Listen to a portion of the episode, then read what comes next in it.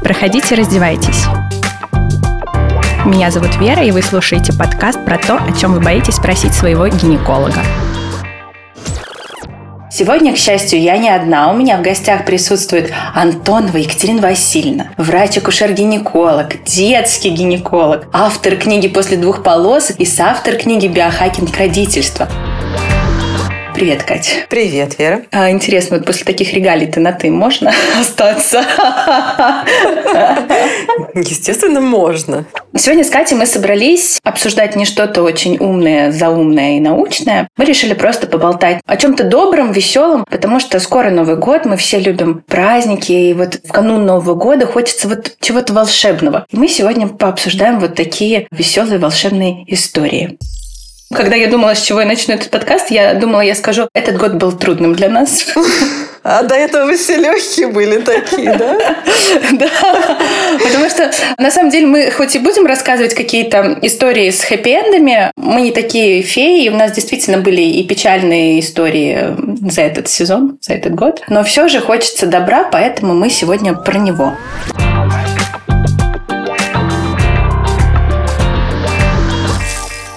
Я начну с веселой истории из гинекологии. На самом деле, я вот подумала, что все добрые истории это больше про акушерство, про беременность. Вот они какие-то такие добрые истории. А веселые это все же больше про гинекологию. У тебя так? Наверное, да. Скорее так.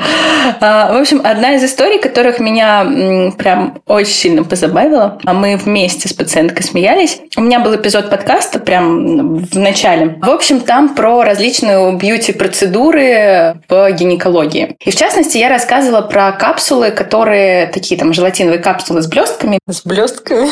С глиттером которые вводятся вагинально перед половым контактом, и потом вот партнер, он такой вот э, радостно сияет.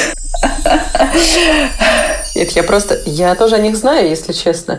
И, признаюсь, сама никогда не видела. Один раз видела, как пациентка пришла и гелем для душа своей дочки помылась случайно. Но вот капсулы не видела никогда. Мне интересует техническая сторона вопроса. Слушай, но они там просто вот эта капсула растворяется, они расплываются по слизистой, скажем так.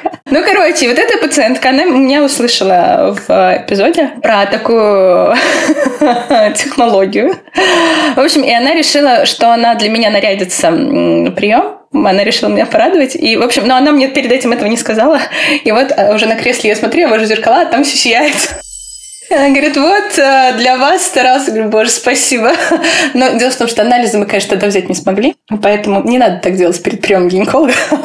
Но это было забавно. А каким гелем для душа помылась твоя пациентка? А с блестками. Есть же детские с блестками, которые ну, детские, оставляют да, да, да. сияние. Да, и, соответственно, когда на кресле, я такая, о, интересно. Блестит.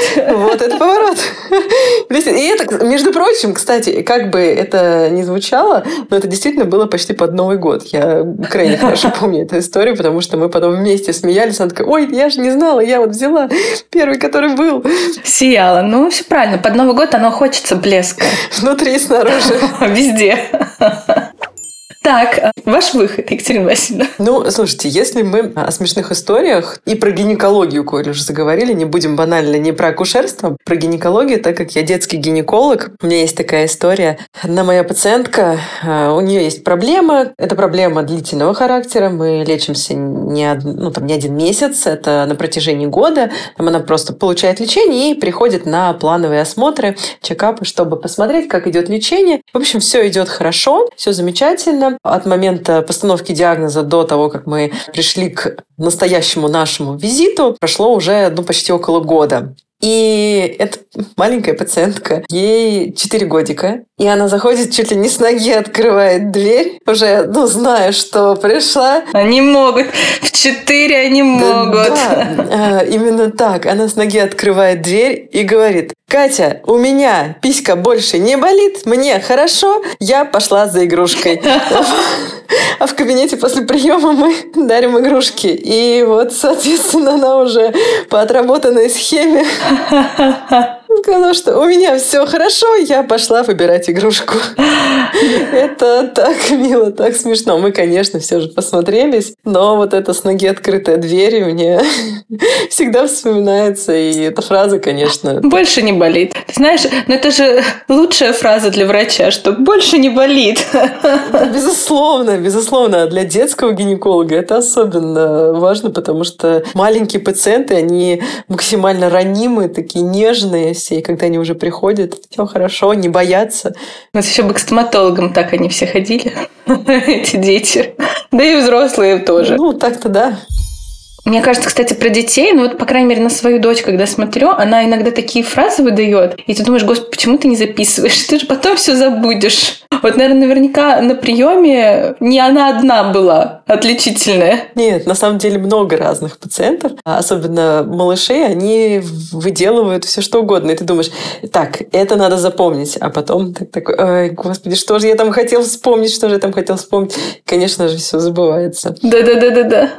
А, вот если про добрые истории будем говорить, как я уже сказала, что, ну, как-то, по крайней мере, в памяти всплывает в основном это связано все с беременностью. Вот э, именно в этом году у меня была девочка, которая э, с привычным невынашиванием, она обратилась ко мне, собственно, с проблемой привычного невынашивания, там было около пяти потерь, и они, по большому счету, были необъяснимы, потому что, ну, вот какой-то конкретной причины при обследовании не удавалось выявить. Там, ну, какой-то полипчик. Ну, то есть это не то, что прям вот сто процентов приводит к выкидышу. Но самое главное, она уже прям совсем опустила руки, и я говорю, давайте вот мы не будем сейчас прям в уныние и тоску, будем пробовать, пробовать, потому что вот в данном случае пробовать, пробовать. Там у нас есть некоторые препараты, которые мы даем, но в общем и целом они как бы тоже нам стопроцентную гарантию-то никто не даст. И, в общем, в этом году у нее уже 20 недель беременности.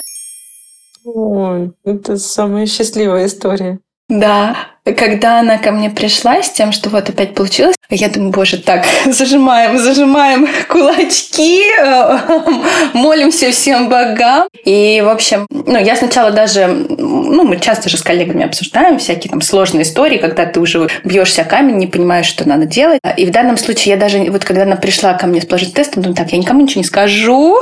И, в общем, когда у нас вот этот критический срок был пройден, в котором, как правило, все потери случались, в общем, я потом уже поделилась, и вот уже я делюсь с вами, потому что уже 20 недель, в общем, мы все очень счастливы. О, это такая история сказочная. Кстати, у меня про беременную тоже есть э, история такая интересная. Я вообще никогда себе не позволяю э, такую фразу. Мне кажется, это не самая страшная, а самая, наверное, некомпетентная фраза, что типа, да вы никогда не забеременеете. И случилось это так. Пациентка наблюдалась у меня по беременности. Это была беременность желанная. Там было 10 лет бесплодия, ЭКО, протокол, не один протокол. И в итоге получились двойняшки. Мы выносили, родили, прекрасные детки родились. Ну и все хорошо, все хорошо. История закончилась хорошо. Плановый послеродовый осмотр был через месяц. И на котором я как раз сказала, она меня спросила про контрацепцию. А я ей говорю, что да ну нет, ну как бы, понимаете, ну вот единственный раз, стыдно за это, безумно.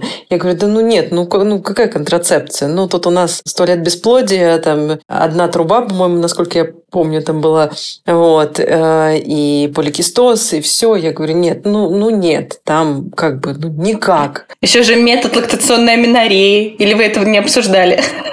Э, ну да, тогда еще кормила. Я такая говорю, да забудьте, потом. Потом следующий визит был, я уже не помню, через сколько, с математикой не очень, но был вот следующий визит по вопросу. А, доктор, кажется, у меня диастаз. Угу. Почему? Потому что я вот похудела после родов, все замечательно, а живот нет. Живот не худеет, становится хуже. Ну и я такая, ну да, частая проблема, надо посмотреть. Все-таки двойня была. Частая проблема. Ну, диастаз. Диастаза нету, но что-то смущает. Смущает размеры матки. Я говорю, ну давайте, может, мы сходим на УЗИ и посмотрим, что там происходит. В общем, диастазу на тот момент 20 недель было беременности. Обалдеть. 20 даже. Так что, да, она говорит, ну я переж... ну смотрю на живот, нет, не уходит. Ну и как бы, ну не уходит. Ну вот, ну такой случается. Может быть, операция нужна будет. Слушай, ну в 20 уже там это, она могла... Ну, и шевеление, да, можно в 20 недель почувствовать, но вот э, до 24 же мы полноценно можем чувствовать, поэтому нет. Ну да-да-да. Она еще не ощущала ничего, но вот такая вот история о том, что нет-нет-нет, вам не нужна ничего, все точно нет, ну куда вам? И для нее, конечно, это было шок, как и для меня в целом. Немножко стыдно, мне даже кажется, что сейчас до сих пор мне стыдно за это. А история уже законченная или... Законченная, нет, она родила прекрасного мальчишку, там все потрясающе, все хорошо, здоровый мальчишка, все счастливы, но просто очень неожиданность такая. А, трое погодок. Это прям сильная женщина. Согласна. Сильная еще, которые двойняшки, двое. Но я думаю, справится с помощниками. Нет, а, все справляется, все хорошо. Там все супер. Это про беременность я вспомнила. Не у меня уже было, а у одной из наших коллег. Ну, в общем, у нее обратилась женщина такая в возрасте около 50 лет а, с тем, что у нее стали менструации нерегулярные, сейчас вот опять очередная какая-то задержка, приливы, подливость, и все это как-то вот э, жизнь не в радость становится. Ну, климакс, 50 лет. Ну, ну, климакс, ну, конечно, это же Первое, что приходит в голову. Ну, естественно, доктор уже от двери поставил диагноз.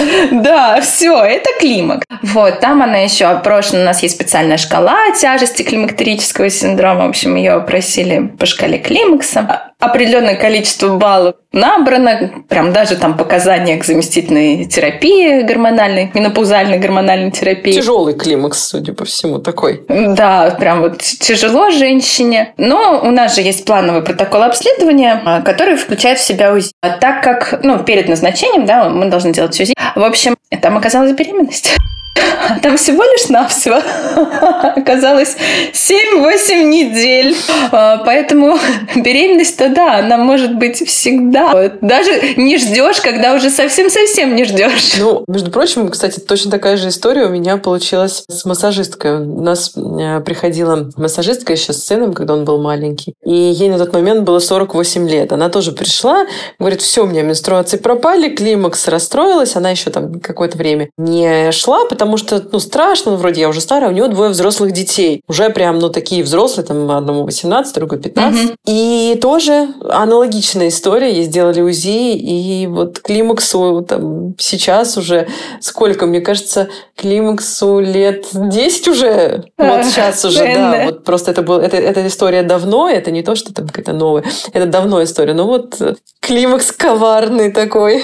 Да, такое бывает. Это вот ты знаешь, меня поэтому, когда женщины вот э, говорят мне, да нет, я точно не забеременна, там, я не знаю, тонкий эндометрий, бесплодие, еще что-то, типа, точно нет. Я говорю, вы знаете, беременность – это дело такое. У нас вообще нет стопроцентного ничего, кроме воздержания. Вот это стопроцентная контрацепция, а все остальное как прикрепится.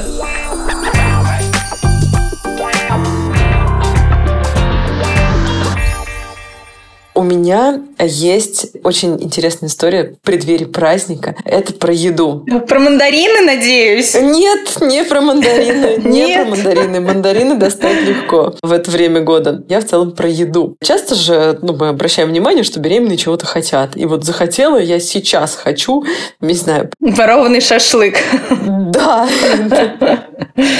Мне нужно сейчас быстро, очень срочно. И это уже моя история. Это э, я сама это пережила. Личный архив. Лично, да, прям вот э, каждый раз вспоминаю и просто слезы на глазах. Не сезон арбузов, но мне захотелось срочно арбуз. Вот надо, прям очень сильно надо. И идя по магазину продуктовому. А сколько у тебя было недель тогда? Так, это было, сейчас я вспомню, это была весна, и, по-моему, это было около 25 недель. А, ну такая уже, могла и не капризничать уже. Ну, знаете что, могла, но капризничала. Вообще, моя беременность, сколько хочу, столько капризничаю. Хочу, то и делаю. Что это такое? Так. Ну, вот. Э, Значит, ну, я к тому, что э, животик уже тогда был достаточно неплохо виден. Я иду, арбуза хочется невыносимо, и я вижу этот арбуз. Я на него смотрю, и просто счастье мое. Я тебя съем, вот, ну точно сегодня.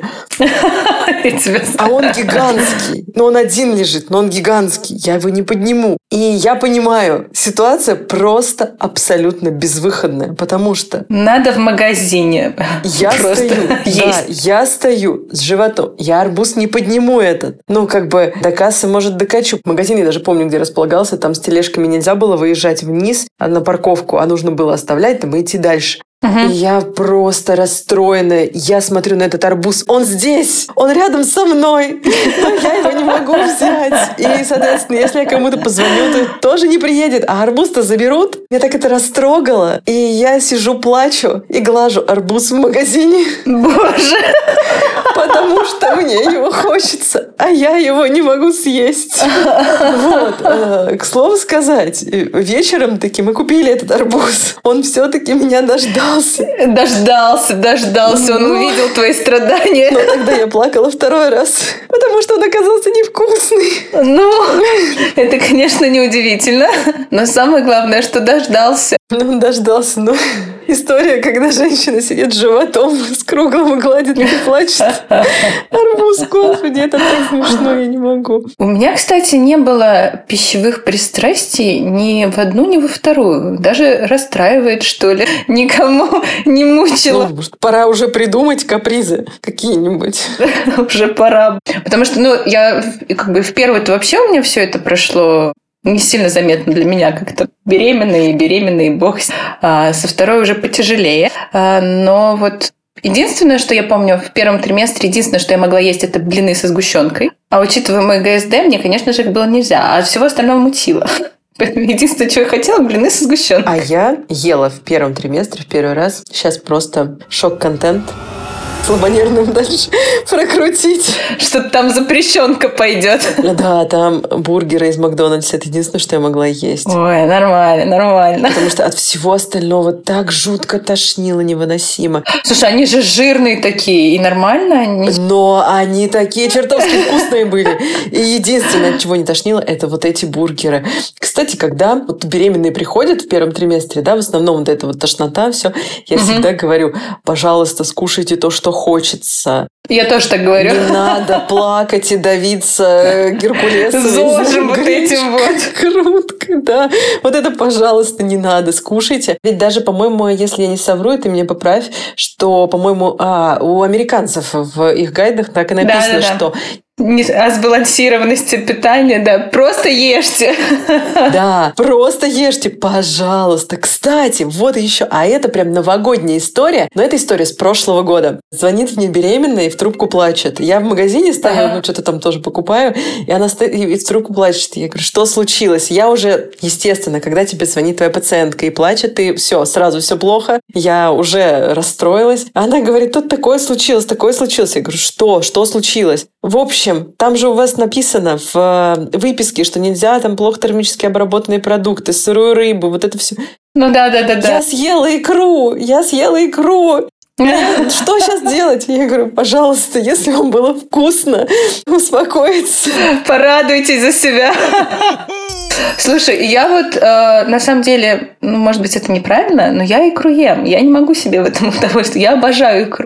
Ну как я, не знаю, как я не могу отказать себе в этом удовольствии. Тут, по-моему, какой-то запрещенный контент получается. Нельзя, но я ем. Так делать нельзя, предупреждаю. Да, так делать, конечно, нельзя. Но доктор Вера... Сама нарушает право. Ну, ты знаешь, самые худшие э, пациенты это врачи, в общем. Это не миф, это доказанная реальность. Конечно, не миф. Это, это правда, это правда, я согласна. Но, кстати, на самом деле, я все понимаю, но давайте будем объективны. Вы не съедите пол ведра вот этой икры за раз, за раз. Очень жаль. Хотелось бы, я понимаю, что Просто денег нет на пол ведра. я понимаю, что хотелось бы, да. Но разные обстоятельства могут этому препятствовать. Так вот, если это икра или там сырая рыба, ну, сырая рыба имеется в виду, не знаю, соленая рыба, да? Она прошла санитарный контроль, обработана. Ну да, то есть там все разрешения получены, все это официально. В магазине там куплено, да то прекрасно, пожалуйста, ну скушайте, ну правда, вот, ну честно, я точно так же не надо наращивать тревожность в этом вопросе и вокруг еды создавать какую-то панику о том, что там лапки сырой рыбы где-то попались. Это не должно быть выловлено вами ручками из прудика, это не должно быть засолено на кухне, на веревке рядом там с носками, ну условно, то, ну, пожалуйста, правда. Мне кажется, на этой прекрасной ноте, когда мы все разрешили перед Новым годом, нужно заканчивать, а то мы наговорим еще больше. Екатерина Васильевна, спасибо большое, что вы зашли а, в гости, а, что вы подняли настроение, а, посмеялись вместе со мной. Спасибо огромное, Вер, за приглашение. Буду рада снова встретиться здесь, приглашать. Обсудить, может быть, какие-то более серьезные вещи уже. Более серьезные вещи, да. Тут, тут мы о несерьезном. Дорогие слушательницы, хочется поздравить вас с наступающими праздниками. Я очень надеюсь, что все ваши самые заветные мечты сбудутся в новом году, и что вот этот дракончик не будет огнедышащим, а как пони, там бабочки у него будут порхать. И все такое. Всех с наступающими праздниками. С наступающими праздниками. До новых встреч.